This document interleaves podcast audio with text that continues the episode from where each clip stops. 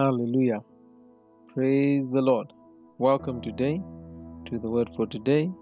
And I've got an awesome word for you today on the 8th of April. And the word for today is captivity was led captive. Amen. Let's go to Ephesians chapter 4. I'm going to read verse 8 and 9 from the King James. It says, Wherefore he says, When he ascended up on high, he led captivity captive and gave gifts unto men. Now that he ascended, what is it but that he also descended first into the lower parts of the earth? Praise the Lord. So, when you understand what this means, that captivity was led captive, you will be truly free. You know, the revelation of the Word of God is spirit, spiritual power. So that means it frees you totally. This word is not an emotional or motivational word, even though it does bring results in those areas. The Word of God liberates. When Jesus Christ was crucified, he descended into hell and he had a mission there.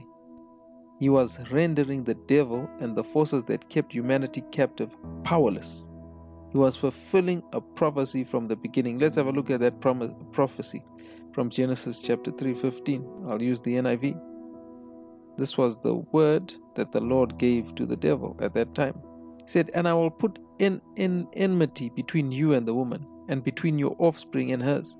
He will crush your head, and you will strike his heel." So Jesus crushed the head of the enemy.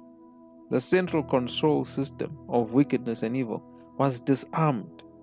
Jesus arrested the ones who ran the prison. He captured captivity. Thus, you no longer need to live in bondage. Freedom is yours. Praise the Lord. Take this declaration right now. Just declare, say, My King Jesus has set me free indeed. I declare that I cannot be held captive by any form of evil. I am completely free in Jesus' name. Amen. A closing scripture, let's take 1 John 3, verse 8 from the New King James. It says, He who sins is of the devil, for the devil has sinned from the beginning.